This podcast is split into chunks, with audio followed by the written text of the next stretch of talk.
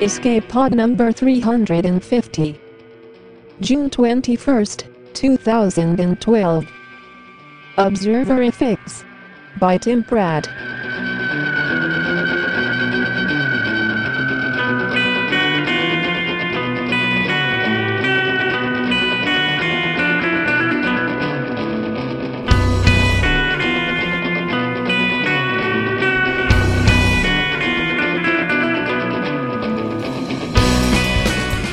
Hello and welcome to Escape Pod, your weekly science fiction podcast. I'm Norm Sherman. This week, the end of our string of superhero stories, I'm afraid, but it's a goodie. We bring you Observer Effects by Tim Pratt. Tim's stories have appeared in the Best American Short Stories, the year's Best Fantasy and Horror, and other nice places. He's won a Hugo for his short fiction, and he lives in Berkeley, California with his wife and son. Find him online at timpratt.org. This story first appeared in Douglas Lain's Diet Soap back in 2007, and it's read to you by A. Kovacs. So listen up, because I see you, and it's story time.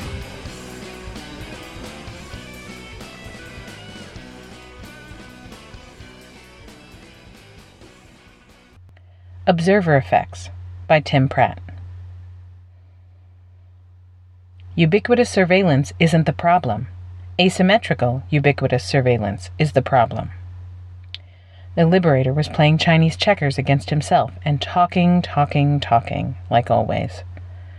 Who watches the Watchmen, after all? We were superheroes then, celebrities, back when there were such things. It was a slow night at orbital headquarters, and Io was sitting at the big screen, watching a couple of people fuck, consensually, or we would have done something about it in an alleyway. The screen was green with night vision enhancements, and Io's strange, complicated face was perfectly placid as he observed. The problem is that we can watch ordinary people, and they can't watch us, the Liberator went on. He looked at me longingly, searchingly, and I thought it might be nice to tweak the inside of his brain and get rid of his earnestness, give him a little taste of what infamous brain damage victim Phineas Gage got when that iron bar slammed through his frontal lobe, a total personality turnaround from nice guy to sociopath.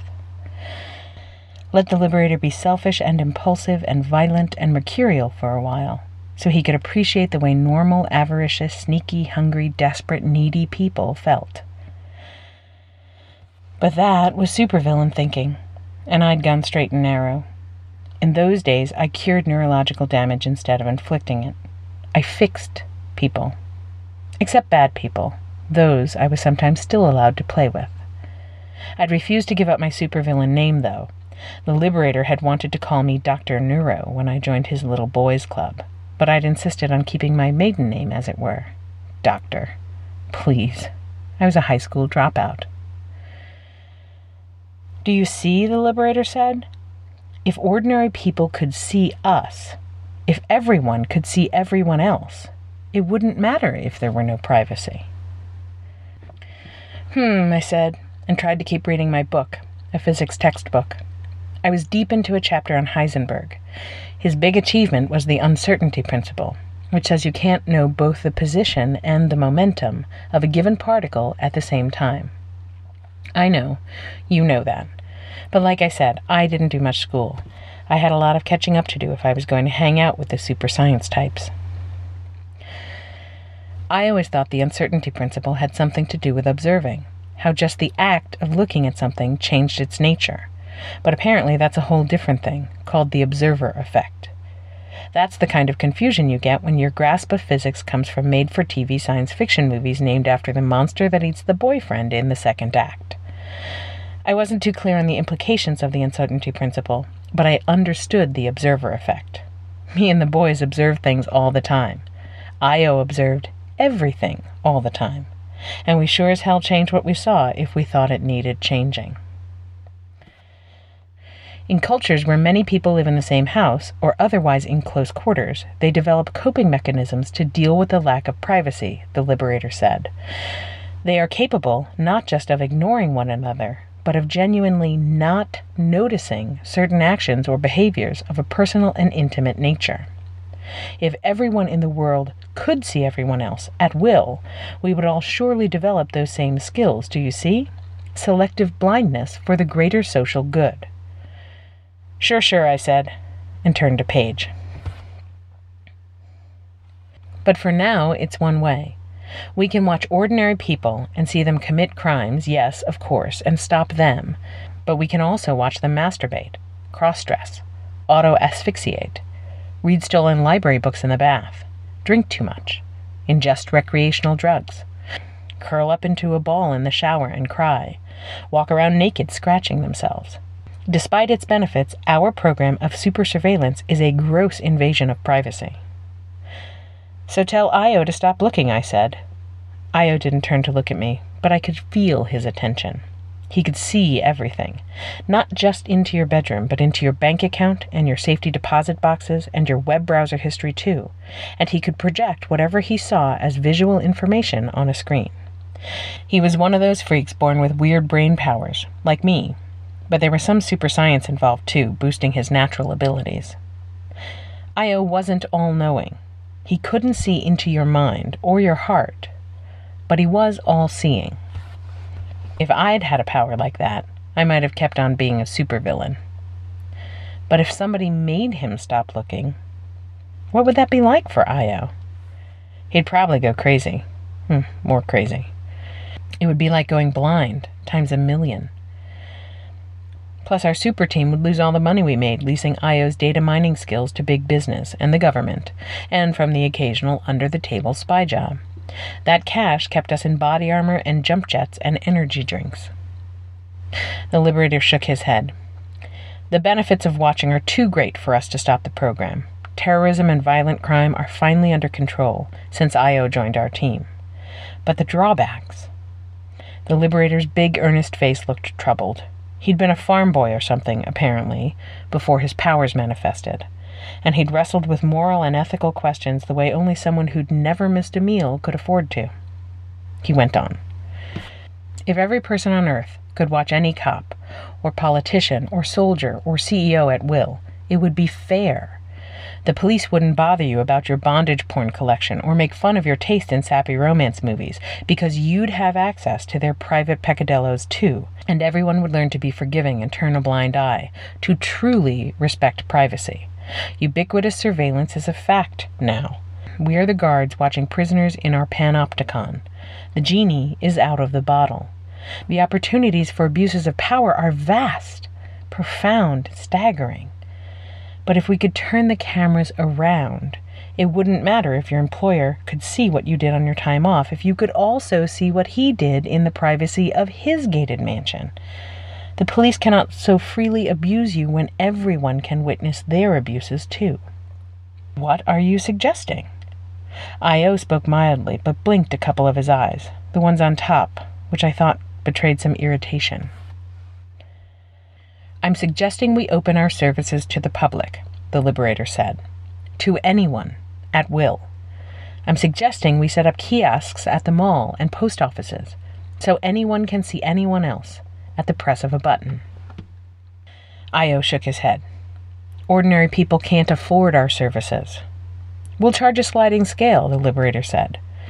We know how much money everyone really has, after all, so we don't have to worry about anyone cheating. It's not an invasion of privacy if it's universal. It's the end of privacy. And good riddance. What do you think of our leader's idea, Legion? Io asked me. I sucked my teeth and mulled it over. I don't want people seeing me when I'm alone, I said finally. I was thinking about all the things I'd done in the past and all the things I thought I was still capable of doing. I don't care about being able to see what other people do either. I hate reality TV anyway peeping toms are creepy. Agreed, Io said. He paused. Not about the reality TV, obviously, but about not wanting people to watch me. The Liberator sighed. Alas, as you all know, I was chosen as leader of our group because I was the only one deemed immune to bribery, intimidation, or influence. I do not require your approval. In fact, I've already set the plan into motion. I'll quit Io said. You can't do it without me. You think I can't make a good living in the private sector? Don't get me wrong, I love the cape and all, but I won't be used. At the very least, we have to be excluded from surveillance. No exclusions. the Liberator rolled a Chinese checker back and forth across the table. The tension between the big guy and Io was thicker than the walls of our space station. I prepared to use my power to lance into their brains and make microscopic telekinetic changes to forestall any sudden violence. The Liberator was basically just an unstoppable killing machine, shackled to a hyperactive conscience.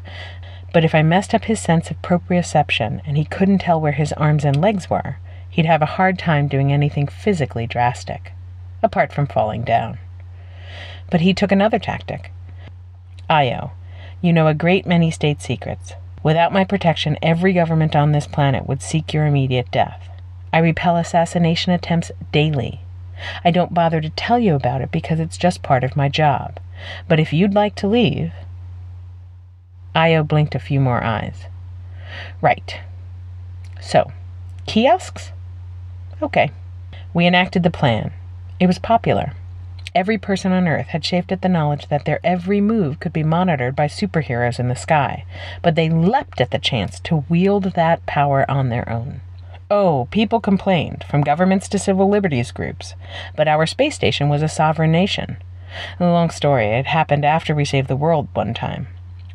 Unbound by any other country's laws.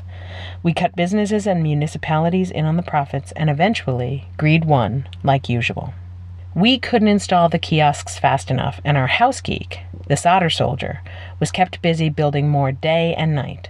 Everyone wanted to see what their spouses, kids, cousins, employees, bosses, mother in laws, elected officials, and babysitters were doing. They wanted to watch movie stars have sex with each other in private.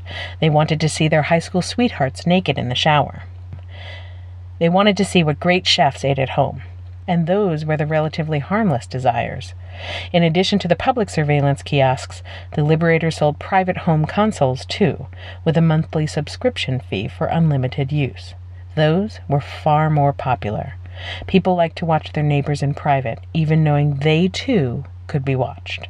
It wasn't exactly the kind of unfettered clairvoyance Io possessed, since home voyeurs had to specify a specific location they wanted to watch. But between GPS coordinates and the personal information about most people you could find on the internet, few people could live in true privacy, and a hardcore distributed network of hackers and web junkies went through the world one set of coordinates at a time and published websites detailing what they saw. Needless to say, utopia did not ensue. People did not go through a period of acting weird and repressed in private, and then just forgetting about the fact that anyone could watch them any time, adopting a live and let live mentality. It didn't go anything like the Liberator expected. He may be an impossibly powerful immortal, but despite his best efforts, he just does not understand human nature. He used to wear these stupid disguises, all wigs and fake mustaches and false noses, and go walking among the common people, observing them, trying to figure out what made him different from ordinary humans, besides his godlike powers. I tried to explain to him once that it's easy to be altruistic when you have everything, when you can do anything, that being generous means less when you have infinite riches to give, and that you won't even miss the goodies you hand out. But he never seemed to get it. After the kiosk debuted, the world went from having the lowest crime rate since the first hominid picked up a rock with murder in mind to a chaos of wartime proportions. But the war was among families, friends, acquaintances, citizens. It wasn't just people killing because they'd seen wrongs committed against them. It was people killing to prevent others from seeing the wrongs they'd committed, and killing out of shame and out of frustration, and pretty much any other motivation you could think of. Suicide skyrocketed. Everything was fucked. Turn it off, the Liberator said finally, as we watched cities burn from our orbital headquarters. Can't, Io said. The open source movement hacked our consoles ages ago, so most of them can't be turned off remotely anymore, and people are making their own kiosks now. It's out of our control. All the surveillance capabilities are wirelessly connected directly into my nervous system. As long as I'm alive, people will be able to use this technology, and we can't do anything to stop them. I sidled up to the Liberator. I whispered in his ear. If you were a supervillain, the solution would be obvious. I made a pistol of my thumb and forefinger and pointed it at the back of Io's head and saw him tense. The Liberator tensed too, then shook his head. No, Legion, that's not our way. But it gives me an idea. He took me to the super science lab. Prosopagnosia, the Liberator said. Can you cause it? Face blindness? Sure. If I screw around with the old fusiform gyrus in the frontal lobe, I can make it so people don't recognize faces anymore. They can't tell their wife from their dog walker, the president from a grocery clerk. They can see fine. Their brain just doesn't make the connection that the face belongs with that person. It's great for hiding your identity. I used to do it with bank tellers and other witnesses when my crew robbed banks, but I didn't mention that. I want you to induce face blindness in every person on earth, the Liberator said. I frowned. Uh, what? So nobody will be able to recognize the people they're spying on? Yes. Even if they know they're spying on the right person, I think the emotional element will be largely reduced if they can't recognize their faces. It should reduce the violence. Once people calm down, we can give them back their senses. Okay, I said. Moral qualms were never much of an issue with me. But doing that to six billion people is going to take a little time, boss. Like most of the rest of eternity. I'm good, but I'm not that good. This should speed things up. He showed me the power boosting helmet the organization's former psychic used to wear, back before he blew his brains out from reading too many horrible innermost thoughts. That whole situation should have been a warning for the Liberator, if you ask me, but the Flying Boy Scout has his limitations.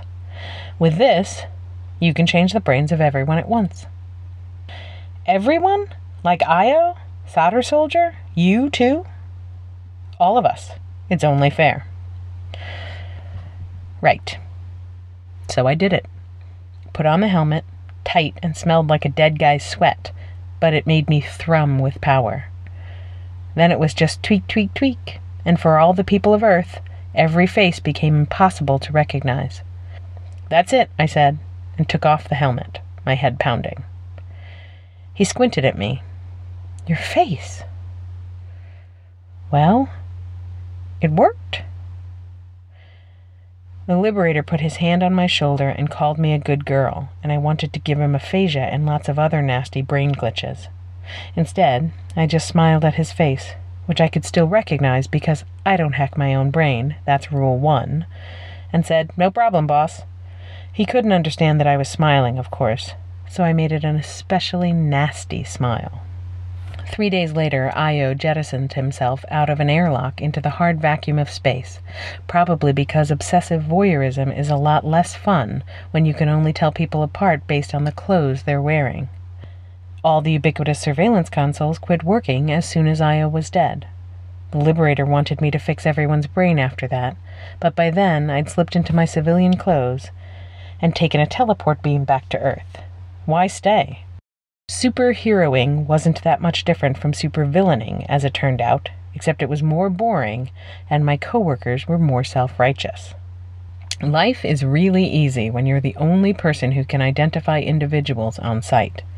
Sure, most folks started wearing particular clothes or jewelry or decorations so their loved ones could identify them. But there are lots of deception and falsehood and con games the bad guys play along those lines too. I never wear the same outfit twice, and I change my hair and go through hats like most people go through toilet paper, so I'm basically invisible.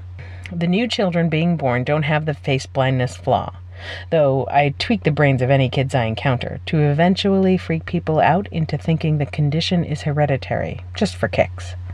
But it'll be interesting to see how the young ones grow up when their parents can't even recognize them. Screw physics. I was always more interested in sociology anyway. Social upheaval is all around now, and it's fascinating. Celebrity culture's a thing of the past. Advertising is totally weird now.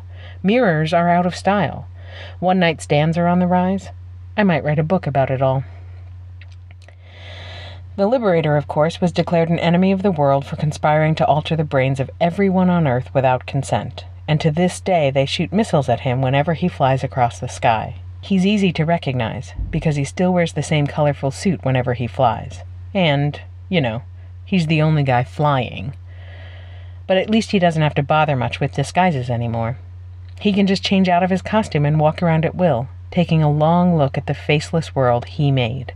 I ran into him once, on a crowded winter street, and he still had that same earnest expression, like the world is a problem he's just about figured out how to solve. I took comfort in the fact that I'm the only one left who could recognize the look.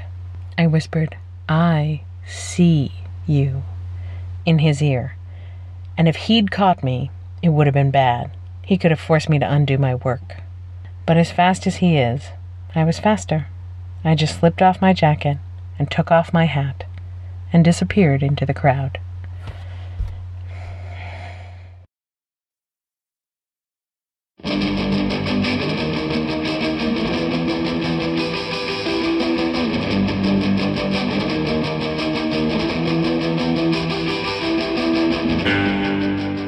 And that was our story. With great power comes great electricity bills. Let's catch up with some episode feedback with everyone's favorite assistant editor, Nathan Lee. Take it away, Nathan. Hey, you? Nice to see you again. Oh god, I've forgotten their name. name. Quick, quick, think of a conversation topic. Hey, have you heard the feedback for episode 343, The Cartographer Wasps and the Anarchist Bees by E. Lily Yu? It was the multi generational story of strife and war among the nation states of some preternaturally intelligent insects, including, as LaShawn noted, pirate wasps playing sea shanties. This was one of our Hugo nominee stories, and one of my personal favorites. Initial reaction, though, was largely negative, with multiple brief comments feeling that it was too allegorical, too didactic, or too distant for their taste. However, this prompted a series of loved it responses. The apparent swing in support led Cat T. Fish to challenge all haters and denigrators to a sushi eating contest, which Cutter McKay accepted on behalf of the denigrators, not on ideological grounds, but on the thoroughly correct assertion that sushi is delicious. I'm just going to quote a little story that I particularly liked from commenter Mary Elena, who wrote, I am severely apiphobic, though that may not even be the right word since it's not confined to merely bees. Anything that's black and yellow or orange and buzzes sets my skin to crawling. If I get dive bombed by a honeybee on its way to a flower, I sometimes lose complete control and run screaming like a little girl.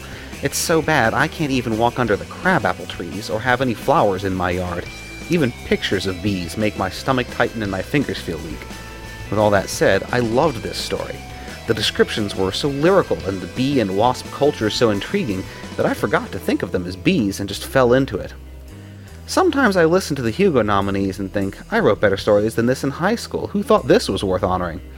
Other times, a story comes along that is breathtakingly different and so well crafted that I know I could only hope to aspire to its level. This is one of the latter. Well done, Miss Yu. That's what we have for this week. Come back next time when we rise against our Vespidian overlords in the comments for episode 344 and establish an anarchic commune that promptly starves to death. Thanks, Nathan. All right, folks, that's the show. Remember, it's a production of Escape Artists Incorporated, and it's brought to you with a Creative Commons Attribution Non Commercial No Derivatives license, which means don't change or sell it, but share it all you like. Our music is used with the permission of Daikaiju. Check them out at daikaiju.com. And our closing quotation this week comes from George Bernard Shaw, who said, The power of accurate observation is commonly called cynicism by those who have not got it.